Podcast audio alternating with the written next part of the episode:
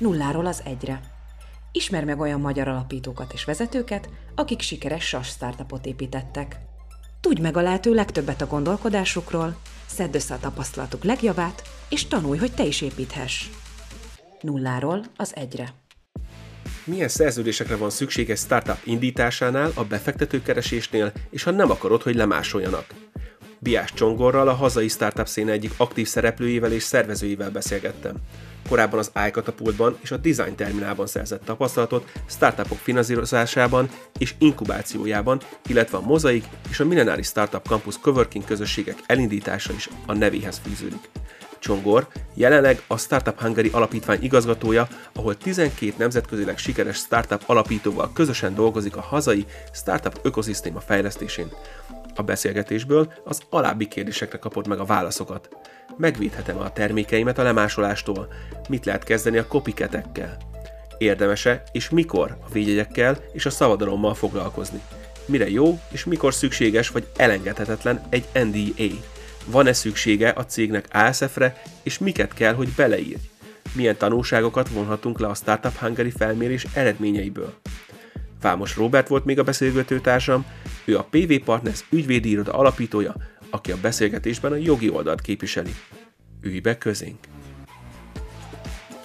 Nagyon kíváncsi vagyok, Csongor, hogy mondjuk a, az ilyen jogi oldalú megközelítésekre, mint mondjuk az Európai Uniónak ezek az új jogi változásai. Ezzel kapcsolatban mik jöttek ki ebben a Startup Hungary Reportban? Mik azok, amikre mondjuk a magyar cégek nagyon oda, odafigyelnek? Idén bekerült egy külön fejezet, ami kifejezetten a szabályozási rendszerre, a policikra kérdeztük a startupokat egy erre dedikált fejezetbe, az egészen biztos, hogy egy, egy elég meglepő adat, de azért nem egyedi adat, hogy a startupok 30%-a már flippelt valami fajta külföldi entitásba, a leggyakoribb esetben vagy egy angliai cégbe, vagy egy amerikai cégbe. Ennek egyébként az oka elsősorban az, hogy úgy látják, hogy így jobb fundraising lehetőségeik vannak, illetve sok esetben a napi bürokrácia, illetve a különböző startupokra jellemző mechanizmusok elsősorban az angol száz jogrendszerekre vannak belőve, akár a részvényeknek a, a privát cégekbe való menedzsmentje, akár egy e, e, e-shop szabályozás, amikor a, a munkavállalóinak adsz részvételt, egyszerűen sokkal könnyebben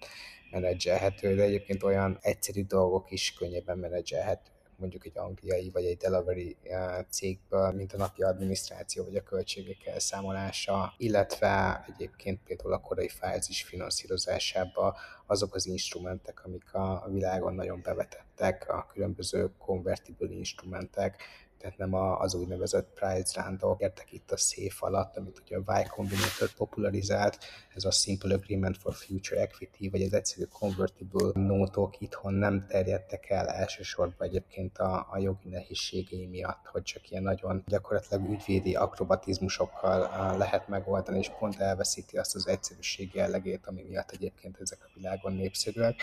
Szóval ezek az elsődleges jogi akadályok. Egyébként a riportban felmerült az, hogy nagyon sokan látnának fantáziát, és látnának egy, egy kiugrási lehetőséget abba, hogyha e-shop szabályozásra lenne egy uh, könnyen kezelhető keretrendszer, hogyha startup visa programok uh, jelentkeznének, illetve hogyha járulék kedvezményeket kapnának. Szóval ezek voltak a legnépszerűbbek. Említetted a most következő és várható különböző Európai Uniós platform és adatszabályozásokat. Itt ugye az Európai Unió most gyakorlatilag végzi az utolsó simításokat az úgynevezett DSA, azaz Digital Single Act, DMA, azaz Digital Markets Act platform szabályozásokon, ami elsősorban nagy óriás tech cégek regulációjára és mindenféle online platform szabályozásra jöttek létre, de kétségtelenül lesznek következményei is különböző compliance elvárásai a startupok fele nézve is, és az jött ki a reportból, hogy ezekről nagyon keveset tudnak, és nagyon kicsi az awareness ezzel kapcsolatban a hazai startupok körébe. Igen, amikor kitöltöttem ezt a kérdőívet, akkor én is ezt láttam, hogy még, még nem is, lehet, hogy nem is hallottam erről,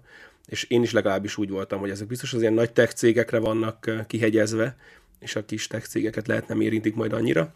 Meglátjuk. Robi, te hogy látod a, a magyar startup szénát? Mennyire tudatosak jogilag amúgy? Tehát mond, mondta is Csongor, hogy, hogy itt főleg az amerikai dolgokat veszik át, amik ilyen simple, és, és egyből rá lehet húzni a dolgokra. Te hogy látod? Mennyi, mennyiben óvatosabbak mondjuk, mint, mint más országokban lévő startupok? Kicsit a Csongor gondolatmenetére rácsatlakozva én magam is úgy látom, hogy alapvetően egy startup jogi dologról, hogyha beszélünk, az angol száz jogrendszerbe eredeztetik, az a hazája. Ez olyan, hogy a magyar jogi nyelvre le kell fordítani, és körülbelül olyan, mint amikor a jogkezemmel akarom a balfülemet megvakarni. Meg lehet csinálni, csak nehézkes. Tulajdonképpen, amit a Startup Hungary jelentés is kihozott, hogy igen, a, befektetők, a külföldi befektetők ugye nem nagyon tudják értelmezni egy KFT-nek a működését. Ez teljes mértékben jogos, és ilyen többlet adminisztrációt okoz, és ügyétként is nagyon nehéz elmagyarázni nekik, hogy, hogy miért közhiteles és miért bízom pont ebben meg. De egyébként alapvetően ezt hozzáteszem, hogy egyébként minden minden befektető, legyen az angyal vagy viszi, azért sokkal kényelmesebben érzi magát egy olyan környezetben, amit egyébként ő maga is ismer, és azért valljuk be, hogy a nagy pénzek azért az óceánon túl vannak, vagy, vagy Nyugat-Európában, úgyhogy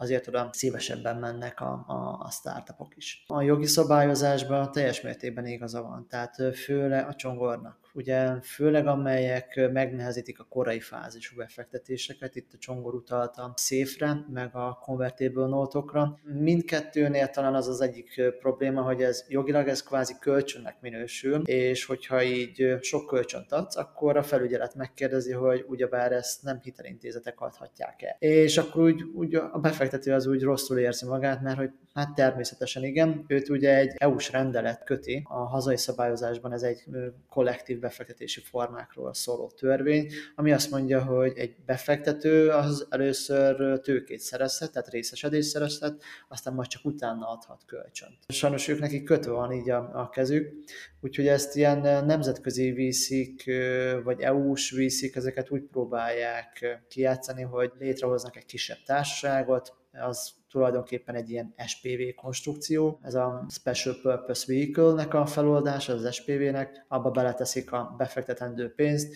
és tulajdonképpen ez a kis SPV bármilyen jogi entitás, ez fektet be az egyes céltársaságokba. Úgyhogy ezeket így oldják meg Európa szerte, Magyarországon ez van, aki hasonlóan csinálja. Elég sok idegen szót használtál, és olyan dolgokat, amiket nem biztos, hogy egy átlag mezei startupper vagy software as a service tulajdonos megért, mégis mondjuk, amit hogyha magyarra le kéne fordítani, akár Csongor tőled kérdezem, akár tőled, Robi, hogy mi az az öt legfontosabb dolog, amire figyelnie kell akkor, amikor egy ilyen VC-vel vagy bárkivel egy szerződést köt. Tehát tegyük fel, hogy féltem az adataimat, hogy kiszivárognak bármerre, hogyha engem majd fel akarnak vásárolni, vagy konkurens keresem meg, ami lehet egy első ötlet egy, egy startupnál, hogy akkor ő vásároljon fel minket. Mégis mire, mire kell figyelni? Mi az öt, öt dolog szerintetek? Amire figyelni kell egy szerződéskötéskor. Két oldalról is megfognám egyébként, aztán Csongor majd nyugodtan csatlakoz rám egy, egy, SaaS biznisznek. Egyrészt a befektetési szerződésnél, meg másrészt a szerződéses kialakításánál. Befektetési szerződésnél, hogyha azt nézzük, akkor, akkor az mindenképpen fontos az, hogy ne csak mostani szerződés lássa maga előtt, hanem legyen valamilyen koncepciója, hogy milyen tőkebevonásokat akar majd a jövőben elvégezni. Mert hogyha azt látja, hogy kellnek még további körök, körök, és arról a VC-nek egy olyan, tehát ennek a tőkebefektetőnek egy olyan gondolatmenete van, hogy nehezen tud maga mellett elviselni még egy befektetőt, akár legyen az külföldi, akkor az, az nem biztos, hogy jó megoldás lesz. Tehát előre kell gondolkodni már a mostani szerződéskötés megelőzően. Ilyen például, hogy engedélye azt, hogy következő körös tőkebefektetők üljenek be, vagy milyen elszámolási szabályok vannak. Például ugye a VC-knek mindig szükséges bizonyos adatokat szolgáltatnunk, hogy a működik a cégünk. Ez mennyiben terheli le például az adott cégünknek a működését. Tehát csupán egy basic reportot kell küldeni, vagy egy külön személyzetet kell erre allokálni, mert, mert ez annyira lefoglalja a cégnek a működését.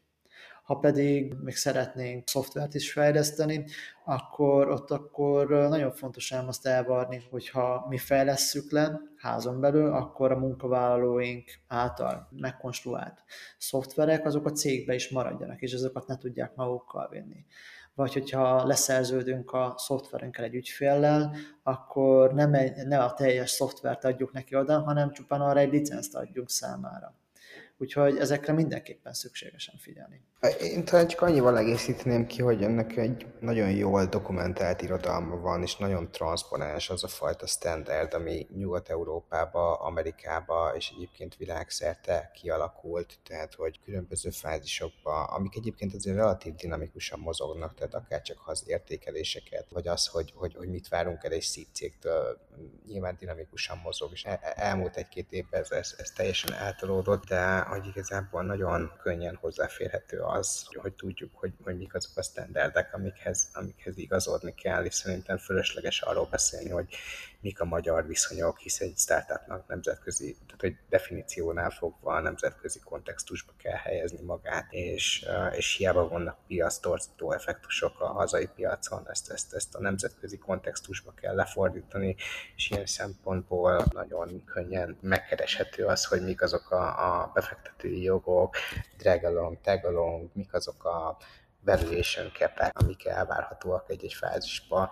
Nyilván mondjuk az értékelésekkel biztosan van egy diszkántja abban, hogy a cég nem Berlinből, vagy Londonból, vagy San Francisco-ról indul, de, de ettől függetlenül az alapjogok azok, azok, azok hasonlóak. És egyébként visszatérve még az előző külföldi cégből könnyebb ezeket menedzselni, én azért azt gondolom, hogy itthon is a igazán komoly piaci befektetők, akiknek látszik a track rekordjába, hogy egyébként már vannak mondjuk régiós nemzetközi alapokkal közös befektetései, esetleg nem csak magyar befektetései vannak, azok már azért az itthoni cégektől is elvárják, sőt azt befelelják, hogy ne feltétlenül egy magyar entitásba kerüljön be a magyar befektetők pénze, mert egész egyszerűen könnyebb, könnyebb ezeket a best practice-eket gyakorlatilag megvalósítani egy nemzetközi cégben. Igen, említettétek mind a ketten, hogy a, hogy a nemzetközi jogban azért eléggé be van ágyazva ez a startup széna. Gondolom én, hogy a két fontos dolog van, az egyik az, hogy akik majd minket felvásárolnak, vagy akikkel kapcsolatba kerülünk, azok milyen, mennyire titokban kezelik azokat a dolgokat, amikkel mi is minden nap fejlesztünk, vagy éppen el akarunk adni. Tehát az egyik ez a titoktartás része, a másik pedig az, hogy a szoftverem, vagy amit fejlesztek, az mennyire védhető nemzetközi piacon, mennyi flort ad nekem az, hogy én fejlesztettem itt, és kimegyek a piacra, mondjuk mikor másolják le mondjuk a kínaiak, az indiaiak, vagy, vagy az amerikaiak. Tehát ezt, ezt a két vonalat szeretném most még itt végigjárni, itt a beszélgetésünkben. Szerintem elsősorban, főleg az, ha a software as a service-ekről beszélünk, és elsősorban ICT tech cégektől, akkor, akkor én azt gondolom, a, és javíts ki, Robi, hogyha tévedek, de hogy elsősorban nem várhatjuk azt el jogvédelemtől, hogy meg különböző szabadalmi védelmektől, hogy, hogy a lemásolástól védjen, és, és, és látjuk példákból, hogy gyakorlatilag bármikor felbukkan egy, sikeres, tényleg újszerű termék, arról a pillanatok alatt megjelennek gyakorlatilag CSS level copycattek, ami alatt azt értem, hogy gyakorlatilag pixel pontosan lemásolják a weboldalt, és igazából nem egy szabadalom fog ettől megvédeni, hanem az, hogy a te disztribúciós modelled, a te terméked, a te célközönséged, a te elért network effekted, az sokkal nagyobb tud lenni. Elég még megnézni a 2021-ben a világ leggyorsabban növekvő cégét, a, a Hopint, ami gyakorlatilag tényleg rekordmennyis, rekordidő alatt érte el a több mint 10 milliárdos értékelését. Ugye a Hopinen gyakorlatilag ilyen virtuális rendezvények, virtuális konferenciákat lehet szervezni, pillanatokon belül megjelentek tényleg a egy az egybe lemásolt weboldalak, mégse tudtak elérni gyakorlatilag a közönséget, mert azok a, a network effektusok, azok a disztribúciós modellek, az az iterációs sebesség, az, az annál a csapatnál volt meg. Lehet egy példának hozni akár az Airbnb beindulásánál volt egy nagy, ameri- nagy európai kompetitora, a Windu, ami ugye a Rocket Internetből származott, ugye a Rocket Internet arról híres, hogy Németországban gyakorlatilag egy copycat gyárat építettek. A Sunware testvérek, és gyakorlatilag minden Amerikában már működő bizniszmodellt behoztak Európába, és tették ezt az Airbnb-vel is, és mégse tudtak gyakorlatilag olyan növekedést, meg olyan fenntartható növekedést elérni, bár több mint 200 millió dollár funding volt erre, és tényleg egy komoly kompetitornak, nagyon komoly execution skill számítottak, viszont az Airbnb gyakorlatilag úgy építette fel a, a community meg a közösségét, hogy például nem áldoztak fel a gyors növekedés érdekébe a, a community és a networkjük minőségét. A német úgy gyakorlatilag elkezdett olyan hoztokat is rekrutálni a platformjára, akik egyszerre behoztak 10-20 propertit, mert mondjuk menedzserek voltak, de elvesztette azt a fajta közösségi varázsát, mint az Airbnb nyújtani, hogy valóban a saját otthonaidat nyitott meg a, a turisták idegenek számára, és, és, és gyakorlatilag ezzel védték ki a lemásolást, hogy, olyan network effektust, olyan közösséget építettek, ami a, a védelmeket generálta. Szóval szerintem egy szelsziparágban nem jogi papíroktól kell gyakorlatilag azt várni, hogy megvédjen a lemásolástól, hanem olyan terméket, olyan közösséget, olyan, olyan marketinget kell építeni, ami, ami megkülönböztet és vers, lemásolhatatlan versenyelőnyöket teremt. Na hát ez érdekes, amit mondtál, Csongor. Kíváncsi vagyok Robert véleményére, hogy mennyire gondolja azt, hogy az ügyvédek teljes mértékben felesleges dolgot csinálnak ezzel a védjegyel és a szabadalommal, de lehet, hogy csak a fázisokban van eltérés, tehát hogy milyen fázisban érdemes ezt kapirgatni. Tökéletesen egyetértek egyébként Csongorral üzleti oldalról, azt mindenképpen szerintem mi is ezt tudjuk tanácsolni, hogy csak hajrá előre. Viszont ugye annyit fontos megjegyezni, hogy a védjegy szabadalom azok nem szoftverekre vonatkoznak. Mert a szoftverekre, ahogy a szerzőjogi törvény vonatkozik, ez mind Magyarországon, mind Európában, mind, mind USA-ban. Nyilván más nemzeti jogszabályok, de egyébként ezek nagyon hasonlóan szabályozzák. Azt azért hozzá kell tenni, hogyha befektetőhöz megy fundraisingelni egy cég, akkor az minden befektető megkérdezi, hogy ugyebár a, a szerzőjogi rendelkezések a szoftver kapcsán rendben vannak-e. És itt azért a befektetők ugye arra kíváncsiak, hogy a cégben van-e az IP, a szellemi tulajdon. Leegyszerűsítve azt kérdezi, hogy a, a forráskód az teljes mértékben jogosan birtokolja a cég, amiben ő bele akar fektetni. És ő neki az a lényeg, hogy az mindegy is, hogy vannak kopiketek, mert mindig lesznek kopiketek, piketek, mert a, szok, a szerzőjoga egy kicsit olyan, hogy ugye talán a Presser Gábornak volt egy ilyen műve, hogy egy picit hozzátettek, és akkor már azt ítélték meg, hogy egy kicsivel másabb volt ez a, ez a muzsika, és, és nem őt illette meg a jogvédelem. A szoftver is ugyanúgy működik, hogy egy kicsit hozzáteszel, akkor már teljesen más lesz, és ez így tud működni. Ugyanezt látjuk a, a, a TikToknál, úgyhogy erre számtalan példa van, és amit a, a Csongor is említett. De az, hogy ezek le legyenek úgy szerződésileg szabályozva, befektető ez főleg egy nagyon komoly Series A bemenni, úgy, hogy ezek nincsenek benne a cégben, azért az kardinális kérdés. Mit szoktak itt tenni? Ugye azt szokták például tenni, hogyha kezdetben az alapítók voltak a szoftverfejlesztők, akkor ezeket beaportálják tipikusan a cégbe. Tehát ez a szoftvereknek van egy úgynevezett szerzőjogi törvény alapján az mondott egy vagyoni joga. Ez azt jelenti magyarra lefordítva, hogy Petőfi Sándor anyám tyúkja versét mindig Petőfi Sándor írta, ez azt jelenti, hogy ez a személyhez fűződő jog, viszont ennek a vagyoni jogai, ezek viszont pénzét tehetőek. Na ugyanezt csinálják a szoftverfejlesztők is, hogy mivel ez egy vagyoni jog, ezért ez be lehet nem pénzbeli hozzájárulásként vinni a cégbe. Viszont amikor már elkezd növekedni a cégünk, nagyon sok munkavállaló a, a környezetünkben, akkor ők is óhatatlanul fejlesztenek, legyen az például rajzolnak valamit UX UI design keretében, vagy ténylegesen kódot fejlesztenek.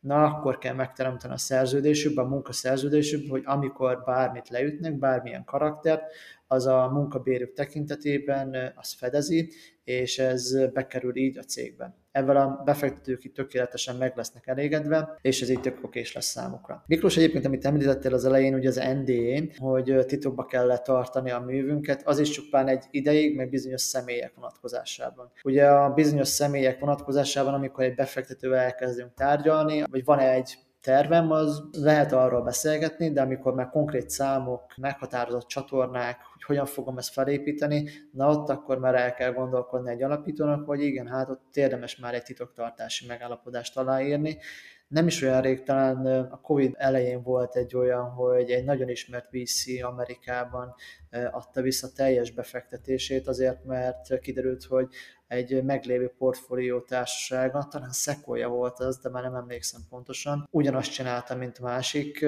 céltársasága, és kiderült, hogy ugyanazon a bordülés, vagy hasonló bordüléseken ülnek, tehát konkurenciának a bordülésein ülnek, és oltatlanul jönnek az adatok. Úgyhogy ez a titoktartás, ez egy nagyon-nagyon retteget téma. Egyébként ez befektetői meetingeken is létre szokott jönni, mert nyilván benne szokott lenni munkaszerződésekben, és amikor már növekszik a szervezet, sőt akkor már nem csak titok titoktartás, hanem még versenytilalom is, úgyhogy az eredeti kérdésre válaszolva Csongornak tökéletesen igaza van. Szerintem előre kell menni minden startupnak, de az olyan az nagyon fontos, hogyha fundraisingelni akarunk, ezeket azért meg fogják nézni a vízik, és hogyha egyes személyeknél kiderül a végén, hogy egyes személyeknél vannak a, a teljes szoftvernek az egyes részei, akkor úgy nagyon kellemetlen vitába lehet majd kerülni, ne Isten, amikor licenszelni akarunk, hogy ki, kinél van a pénz, kinél van a jog, kit illet meg a pénz. Abszolút, és szerintem ez annyira fontos, hogy igazából dolgozunk is közösen a PV Partners-zel, Startup Hungary-vel, illetve több más ügyvédirodával, helyi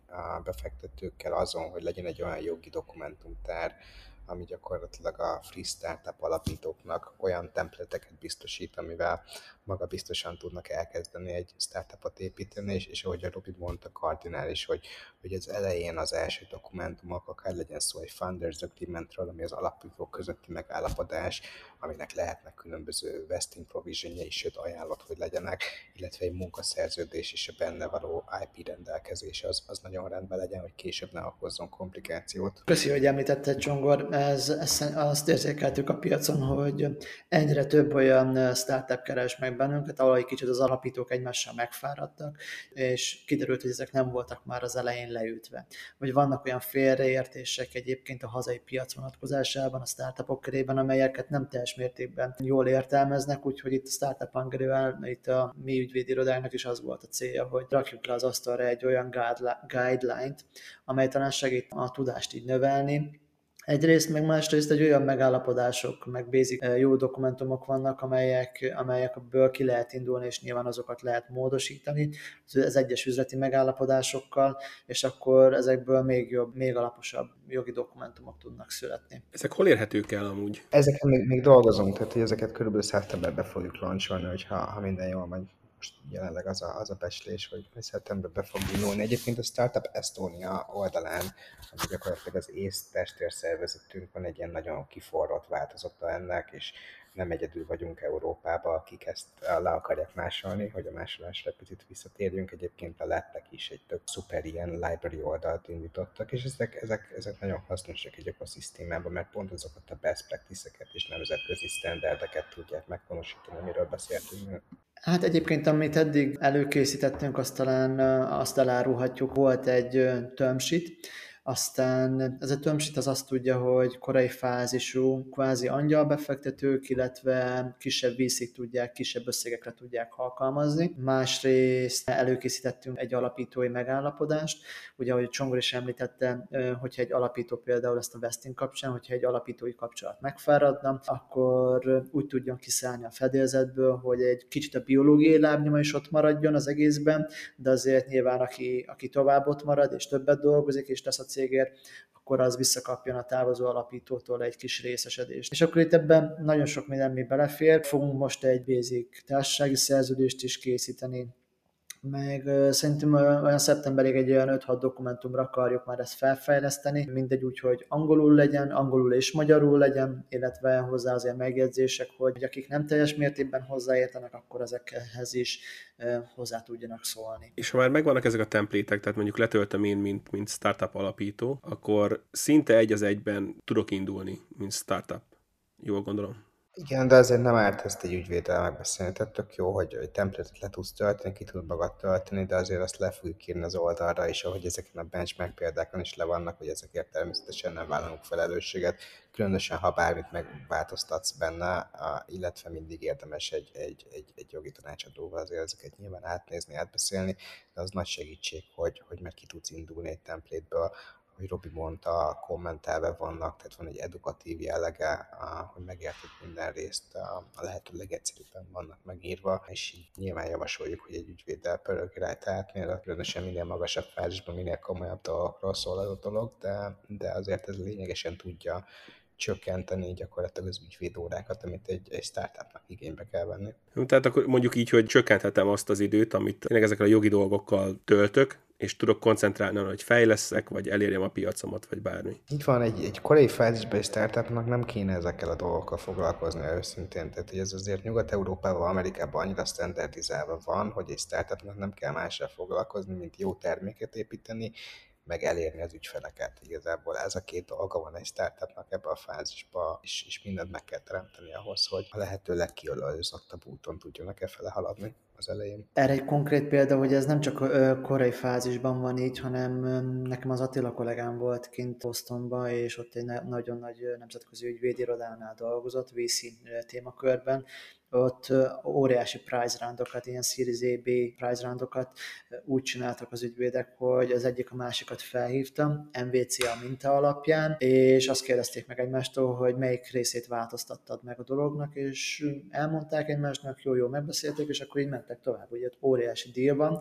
deal mennyiség van, úgyhogy ezek ott Igen, tehát ezek, ezek nem, nem, nem, nem elég cél kihangsúlyozni, hogy ezek baromi standardizált folyamatok, és nem csak Amerikában, hanem egyre inkább Európába és a régiónkba is, és, és itthon is vannak olyan szereplők, akik ezeket a standardeket próbálják betartani. Sajnos nem ők vannak többségben, azért azt elmondhatjuk, és, és, és azért a hazai nagy többségben vannak olyan praktikák, amik ezektől a standardektől baromira eltérnek. Nekem egy toxikus jellegű megfigyelésem van, hogy szerintem itthon a befektetők, a korai fázisú befektetőknek a mert hogy azért itthon lássuk be, igazából csak korai fázisú befektetők vannak. Lehet, hogy valaki növekedési fázisnak hívja az 1-2 millió eurós befektetését, de azért az, mert Európa szinten is leginkább szítkörnek mondható, és, és régiós szinten is.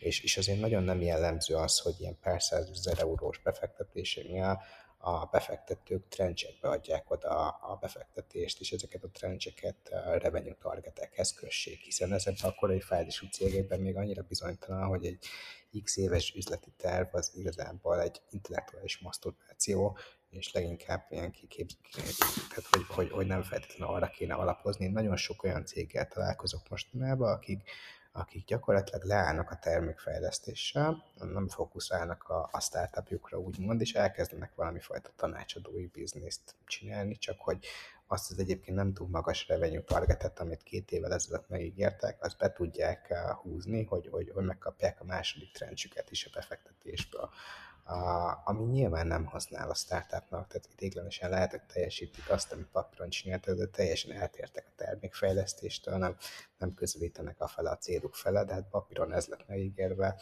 valószínűleg ezeket a revenue targeteket nem a legegyszerűbb módosítani, időközben, és, és inkább teljesen eltérnek a fókusz, és ez például egy tök olyan eset, ami egyébként a nemzetközi és egyébként a hazai piaci befektetők körébe is, is teljesen unheard of, tehát hogy ez teljesen toxikus, hogy, hogy korai fázisban a, ilyen, ilyen részletekbe adjuk oda a targetekhez mérten a befektetést, hiszen nem erről kell szólni egy korai fázisú befektetésnek.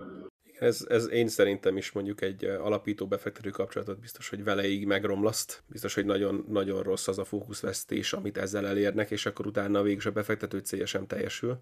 Szóval tényleg érdemes ezeket elhagyni. Még annyi nekem, hogy a Csongornak a gondolatmenetére, az első gondolatmenetére rácsatlakozzak. Nekünk az a megfigyelésünk, meg az a jövőbeli meglátásunk, hogy befektetők által draftolt tömsítek, amik ugye ilyen indikatív ajánlatok a befektetésekre, azok nagyságrendileg előbb-utóbb ugyanúgy fognak kinézni, mint egy banki ajánlat. Tehát ilyen egy-két oldalra fog ez leegyszerűsödni. Amerikában ez már egyértelműen így működik, és szerintem ez idehaza is előbb-utóbb utat fog törni magának, hogy egy-két oldalban fogják ezt összefoglalni a fő befektetési feltételeket. Úgyhogy nagyon sokat dolgozunk ezen, hogy itt ezt a csongorékkal együtt, hogy ezt a hazai startup ökoszisztémát úgy megteremtsük, hogy ezek a fogalmak, ezek magától értetődőek legyenek, és ne abban kelljen egy befektetési szerződés véleményezését kezdeni, hogy elmondjuk, hogy mi a, a dragalongnak, vagy a tagalong jognak a, a basic funkciója. Igen, de ahogy mondod is, tehát nem is feltétlen csak a startuppereknek lehet ez fontos, hanem annak is, akinek van egy kis fölös pénze, és azt mondaná, hogy akkor ilyesmiben fektetném. Hát, hogy a két, két fél megtalálja majd a végén egymást. Így van, így van. Egyébként nekünk volt már ö, másik oldalról is, hogy befektetni szeretett volna, és a startup tudta azt, hogy mi az a drag jog, és a befektető jelölt pedig, ez egy angyal befektetés volt, ő pedig nem volt ebben teljes mértékben tisztában. Úgyhogy ez, igen, ez mindkettő fél számára egy win-win, úgyhogy mindketten ki tudnak abból indulni, hogy mi a jó nekik. Itt érintettük mind a befektetőt, mind a céget. Egy dolgot azonban lehet kihagytunk, mondjuk a vevőket. Mondjuk a startup, amikor elindul, akkor milyen szerződéseket, vagy oké, okay, GDPR az már minden csapból folyik, hogy azt muszáj mindenkinek megcsinálni, de van-e még olyan, mit tudom én, valamilyen általános szerződési feltétel, vagy bármi, ami még fontos lehet akkor, amikor indul egy, indul egy startup? Mennyire fontos mondjuk egy ASF ilyenkor? Tök jó kérdés, hogyha IT cégekről beszélünk, és azt mondjuk, hogy SaaS business, akkor mindenképpen azt kellene, azzal kezdeném, hogy legyen egy olyan szerződéses keretrendszerük, amit egyébként egy jó jogi validációja van. Legalább abban a tekintetben, hogy a felhasználási része a, a, a szerződésnek, akivel a klientekkel szerződünk, az úgy makulátlan legyen. Tehát azt lehessen mondani, hogy a termékemet én, én csak licenszelem, tehát felhasználási engedélyt adok rá, és nem eladtam ez egy, ez egy nagyon-nagyon fontos, nagyon fontos része az egésznek. A másik része az, hogyha olyan terméket fejlesztünk, amit egyébként be kell kötni valakihez, egy óriási nagy szolgáltatóhoz, akinek mindegyiknek el akarjuk adni, tehát például hitelezni szeretnék, és van egy tök jó uh, szoftver ehhez, de ezeket a bank akarja nyújtani, és erre uh, akarok én egy jó, jogi, uh, egy jó megoldást, akkor tudjam testre szabni ezt a beépítendő szoftveremet. Ahhoz mindenképpen egy nagyon alapos olyan szerződés kell, ami úgy, úgy ezeket tudja kezelni, hogy mire vonatkozik ez, és hogyha már ilyen testaszabási szerződés mellé még, még biztos, hogy egy support szerződés, ezt az iparág az ilyen SLA szerződéseknek szokta hívni, hogyha valamilyen probléma felmerül a szoftverünk kapcsán, akkor azt, akkor azt milyen szinten, milyen gyorsan javítjuk ki, milyen hibákat javítunk abba ki, mik esetleg a hibák, ezek, ezek mindig ilyen kardinális pontok, amiken rugózni szoktak a, a szerződések draftolásakor. Egyébként az ASF vonatkozásában én a kérdésed második részébe válaszolva én úgy állok, hogy kell, de csak egy bizonyos fejlettségi szint után. Hogyha jól megy egy startupnak, akkor nagyon-nagyon sok szerződést fog kötni, és, és akkor ezek az általános szerződések, amiket az imént említettem, ez több oldalak, tehát ez egy 10-11 oldalak ezeket nagyon jó egy, egy általános szerződési keretrendszerben rögzíteni, hogy ezek ott vannak az én weblapomon, olvasd el, de egyébként a mi megállapodásunk az két oldal. Aláírjuk és eltesszük. És akkor ebben tudjuk csökkenteni a kivágott fáknak a számát. Egyébként a másik félnek is sokkal könnyebb, mert nem kell elolvasnia több oldalnyi dokumentumot, nyilván meg lehet spórolni ügyvédi költségeket, nagyon sok mindent meg lehet spórolni, idegeskedést, időt, Szerintem ezek tök jó dolgok. Én amit erről szerintem el lehet még mondani kiegészítésként, és ez egy kicsit európai probléma is, hogy akár ha a GDPR-t nézzük, akár ha a beszélgetés elején említett új platform szabályozásokat, azért ez elmondható, hogy a, a startupoknak a versenyképesség és a felhasználói élmény, amit tudnak nyújtani, azt nem könnyítik meg azért ezek a folyamatos felugró kukiablakok. Tehát nagyon gyakran lehet hallani azt, hogy például olyan fintek óriások, mint például a világ második legértékesebb fintek cég, a, a, a Klarna, a, gyakorlatilag sokszor beszél erről, hogy egyébként a globális piacon azzal, hogy itt milyen poliциket kell betartani, vagy hogy mennyire valósul meg az európai szabályozásba a single market elve, tehát hogy, hogy, hogy gyakorlatilag a országoknak a különböző szabályozásainak, akár adózási, akár akár más szabályozásodnak kelljen megfelelni és, és lassá, lassítsa a, a, a skálázódási képességedet, azért ez még nem teljesen tartott, és, és bár nagyon nemes védeni az európai állampolgárok rendelkezését az adatait fölött, meg a privacy az, az egy fontos téma, de azért ezzel az agyonszabályozással gyakran kerülnek versenyhátrányba a globális versenytársaikkal szembe az európai startupok, és ez már messze nem egy magyarországi vagy régiós, hanem egész európai probléma. Ha még ehhez hozzá lehet csatlakozni, pár évvel ezelőtt volt nálunk az egyik Apple alapító, Steve Wozniak, és ő meg pont azt emelte ki, hogy mennyire tök jó itt európainak lenni, mert hogy mennyire védik a, az adatainkat, és ez, ez konzumárként ez mennyire tök jó dolog. Úgyhogy van ennek egy olyan másik vetülete is, hogy fogyasztók részéről ennek azért van egy hozzáadott értéke, hogy ezeket ennyire leszabályozzuk. Igen, hogyha nem megyünk mindig rá, hogy persze, engedélyezem, persze, engedélyezem, kattintok tovább is, tök jó, akkor mindenképp. Meg én is, mint, mint fogyasztó úgy gondolom, hogy azért egy, egy keretrendszer jó, hogyha van, mondjuk a versenyhátrányba kerülünk ezért Amerikával kapcsolatban, akkor azért ez egy kicsit szíven üt, mint közgazdászt. Jó. Még egyetlen egy dologra akartam kitérni itt a legvégén, ami engem így különösen érdekel, hogy mondjuk Csongora a Startup Hungary kérdőíveket azért már csináltok egy jó ideje, hogy akkor ebből alakult ki ez az észrevétel, hogy érdemes lehet akkor ilyen templéteket csinálni jogi oldalról, jött, jött-e ilyen visszajelzés, vagy bármilyen visszajelzés még, ami mondjuk így éveken keresztül megkérdeztétek, és láttok javulást, vagy esetleg romlást, ez még, ez még tök, tökre érdekel engem. Két éve csináljuk ugye ezt a felmérést, és az első célja a felmérésnek az az, hogy abba hiszünk, hogy azt lehet fejleszteni, amit mérünk.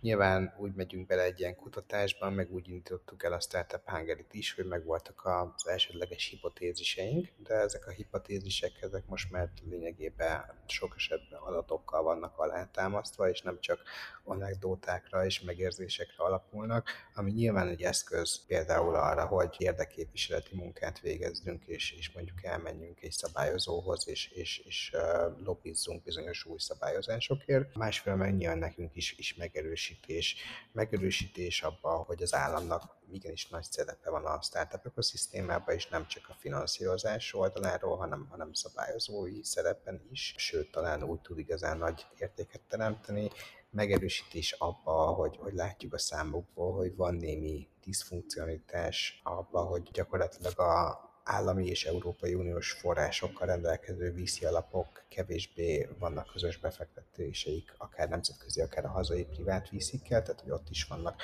bizonyos dolgok, amiket érdemes optimalizálni és közelebb hozni a, a két világot. Megerősít minket abba, hogy látjuk, hogy talán itthonról bár elég magas az ambíciós szint, és a startupoknak közel 40%-a gondolja magáról azt, hogy unicorn is lesz, 81%-uk pedig azt, hogy kulcs szereplő lesz a nemzetközi piacon, mégis az e vezető úton nagyon kevés startupnak sikerül elindulnia, tehát kevesebb, mint a válaszadók 10%-kal lép be egy ilyen nemzetközileg értelmezhető Series A stádiumba, mondjuk már 1 millió ERR felett, és, és, és nagyon látjuk azokat a különbségeket, hogy mik a különbségek azok között, akiknek ez sikerül, és azok között, akik, akik, akik gyakorlatilag még akadoznak e fele-fele úton, és, és látjuk azt, hogy a, az igazán sikeres cégek egyből nemzetközi piacokra fókuszálnak, a legtöbb esetben nyilván nem itt van ellenpélda is, de azt látjuk, hogy akár itthon, akár régiós szinten tényleg ez a kezdetektől fogva nemzetközi mindset, és az, hogy a nemzetközi piacokon akard magad megmérettetni, az kardinális. Látjuk azt, hogy a marketing, sales és, és, és talán termékmenedzsment skillekben van a legnagyobb lemaradás, és erre irányuló oktatásokat és, és, és készségfejlesztő programokat érdemes indítanunk. Tehát, hogy ilyen jellegű megerősítéseket kapunk ebből hogy ez mennyire volt kerek válasz. Teljes mértékben kerek válasz volt, és köszönöm szépen, hogy elfogadtátok a meghívást a beszélgetésre. Robi, te is, meg Csongor, te is. Úgyhogy sok sikert ezekkel a templétekkel, és várunk vissza benneteket, hogyha majd lesznek még fejlemények. Köszönjük szépen. Köszönjük szépen a lehetőséget. Nulláról az egyre. Kerest fel és csatlakozz a közösséghez. Hungarian SaaS Community. Powered by Innonic.